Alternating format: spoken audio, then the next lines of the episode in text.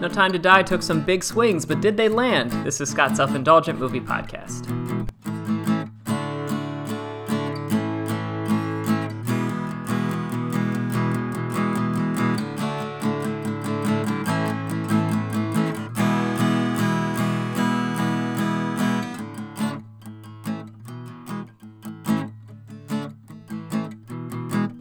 Hello, movie friends. Welcome to Scott's Self Indulgent Movie Podcast. I am Scott, and today it is the more freeform, spoiler filled discussion of No Time to Die. Uh, it's kind of the companion to the. um, to the kind of more formalized review because there's a lot of things to spoil in this movie and I wanted to get into them. So, uh, I'm kind of just going to start at the beginning and kind of freeform my way into the big twists that I think do or don't work. So I'm not going to give a full layout of the plot uh, or everything like that, but I think I'm going to ha- kind of deal with the big things that happen. So the first big element is the film's opening, in which uh, Bond is kind of living the life with, uh, is living the, the good life with his lady, and he's, you know, kind of you know, seems seems okay. Everything seems good, but there's something that Madeleine Swann, uh, his now apparently wife, is seems to be, seems to there's something from her past that we've seen. Uh, we know that she has familial ties to Spectre, but that there's something else in her past that she has yet to address, and we don't know what that is yet. And so we see a flashback on her end to it, and then shortly after that, uh, basically, it sounds like they've they've come to this place in in Italy so that Bond can visit Vesper's grave and essentially kind of get full closure so they can finally be together. So him and Madeleine can be together. And right as he's about to get that closure, there's an assassination attempt, a giant chase starts, and it appears that Madeleine has betrayed him. And he escapes all of his attackers, uh, who, who clearly uh, are sent by Blofeld, and he puts her on a train and says, I'm never going to see you again. And then we cut to five years later.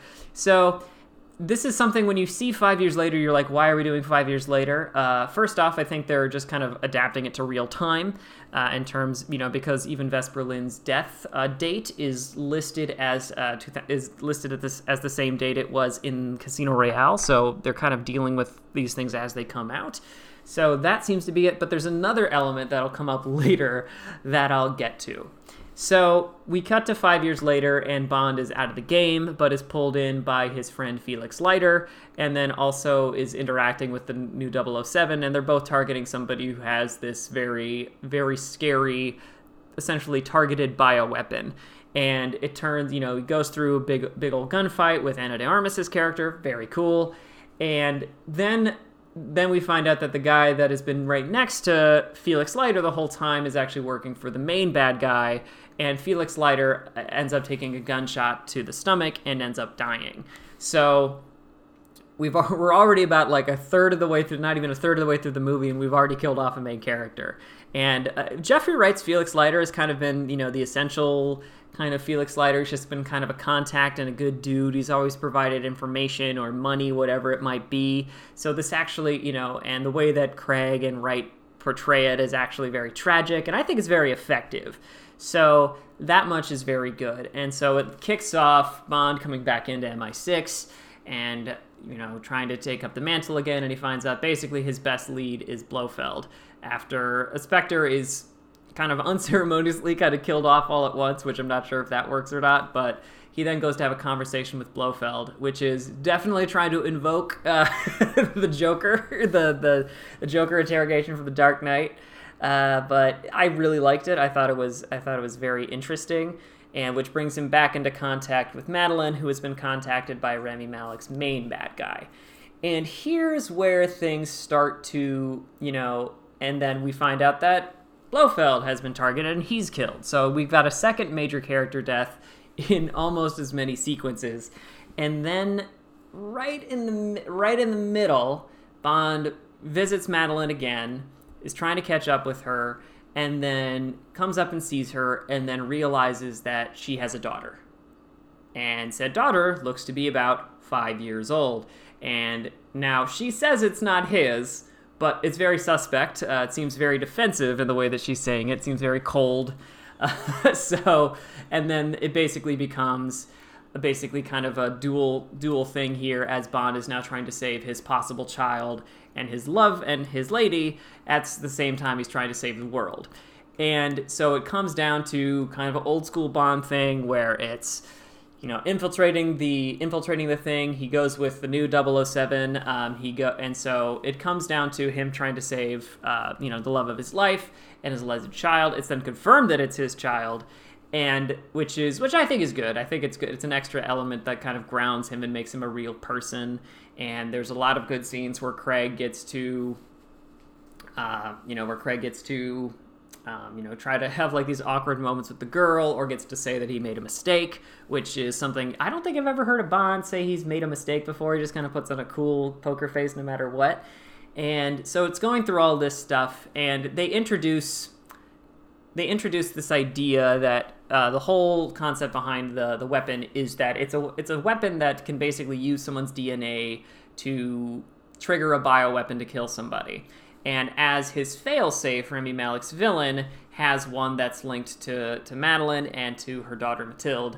And as it's later revealed, it is directly related, which is, it is, since it is Bond's daughter, that if this somehow got to them, it would kill everybody involved. Um, but it's only triggered, and we, have already established that you can't, you know, rub it off or anything like that.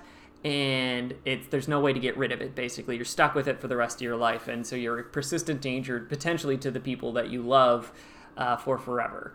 And that's and so they, they're setting this up. It's very heavy, and so it seems to be that they're setting up this kind of um, I don't know. They lay it on so thick that you're kind of like, okay, so this is gonna somehow end up on Bond, right? And sure enough, right as Bond is trying to blow up this place, so the the the stuff can't get out and cause this mass kind of apocalyptic apocalyptic style event, he gets this on him, and he's also grievously wounded. To, to the and then he also has to get in and take and open up these uh, you know blast doors to make sure that the facility that's manufacturing this stuff goes up at the same time. And so essentially, the final bit that we see from Bond is him having a phone call with Madeleine as he tells her he loves her. He tells her that her his daughter is, you know, the best thing that that that's ever like one of the best things that is beautiful, one of the best things that's ever been created, totally worth it, and that he's he's been infected by this, and that and then he basically is killed as he is killed as the missiles that have been, that have been sent by the like basically the British Navy land on the island and explode the facility that was threatening to basically destroy the world. And so and there was definitely like I wasn't entirely certain because it's one of those things until you it's kind of one of those things like unless you see a body you don't trust it, but then they have a they have a send off for Bond in MI6, a quiet send off with those who worked with him and knew him. Um, you know, they have moments where everybody is visibly upset by everything, and then we get a scene with Madeleine and her daughter driving away, and she's about to tell him the story of Bond, James Bond, and that's how it ends. And I have mixed emotions about this. I think this is, if you, it is gutsy, I'll say that much, to decide that, you know what, we're actually going to kill James Bond. We're actually going to do it. No one's done that. We've killed enough Bond women. We actually, all four women in this film live, which is fantastic. But we're actually going to kill James Bond. And we're gonna make it make it in a way that's poetic because essentially, without being a, without being able to see um, you know, the woman he loves and his child, his life wouldn't have had meaning anyway. So now at least he sacrifices his life for something. I think that's the rationale. But I think it's it's interesting because it kind of doubles and triples down on the tragedy of it all, if that makes sense. Because I think it would be exceedingly tragic if Bond was, you know, somehow survived this but wasn't able to touch or wasn't able to touch his family anymore, like the people he loves anymore because he's clearly he's made it very clear that these are the people he loves and these are the people that mean the most to him and that even in this he's been denied that. But instead, it, you know, it almost feels like it's, you know, they're trying to spare him a lifetime of pain, and that that's the reason he just decides to kind of give up and just kind of accept his fate. And I don't really, I don't know, I, I kind of feel very weird about that. Like this is the only reason to live. That you know he couldn't still be a meaningful part of everything. So that's I wasn't I wasn't huge on that. So that's that's at least my takeaway from that. But like a lot of the other stuff I thought were really effective. I think Felix kind of getting killed because he's not really up and up on, you know, just wants one last mission. And, you know, he's kind of always been an upbeat presence and is trying to encourage James to kind of live his life. And that's where, that's why I kind of get this weird back and forth on, on the death itself because the entire message for a lot of the film has been that James essentially for five years has been living, but not really living a life. He's just been around and it's it's not even like the vapid you know hedonistic pleasures that he's seen it indulging in in uh, skyfall or anything like that. He's just been existing. So this and just kind of living because he doesn't know how to die like if that makes sense. So he's and that's what blofeld says like oh i killed i basically killed her like by in, insinuating that she was part of my group by doing that. Um, i just knew this was something she you know do out of the goodness of your heart uh, so it's like supposed to be one last twist of the knife and all of that. And it's all very well acted by everybody involved. Daniel Craig does a great job, and it's not like his final moments aren't unheroic, but it's still. I think it would be something bigger if he talked about making plans, about leaving, about being a father, and then saying, it's like, look, I'm not going to be able to do that because this is the only way I can make sure you're safe for the rest of for the rest of your life which is kind, you know, and so it's kind of what they're trying to do, but it's not quite what they're doing. You know, it's it's a bit messy. Um, I love the idea. I love a lot of the ideas, like Bond kind of pushing this person away. I think it has enough connections to the past where it makes sense. It's like, yeah, we, we know that Craig's Bond has been burned, so we don't we don't need to oversell that. So for any for anything, it's like, yeah, just all the defenses come up.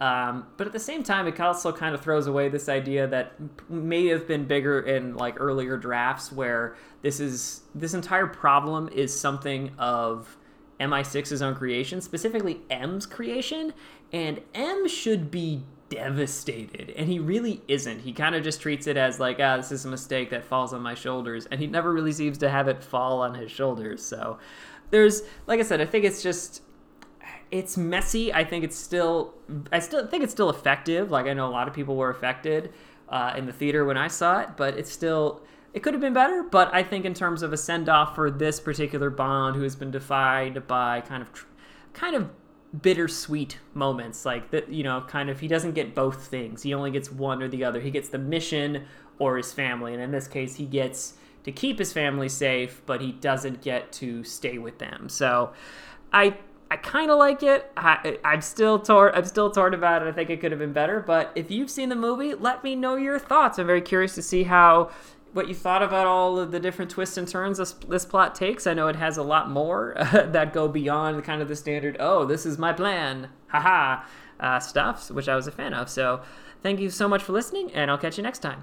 This has been Scott's Self Indulgent Movie Podcast. Thank you so much for listening. Don't forget to like, share, and subscribe wherever you get your podcasts. And don't forget to join our Facebook group, Scott's Self Indulgent Movie World, for the latest reviews, discussions, and more. See you next time, everybody, and stay safe.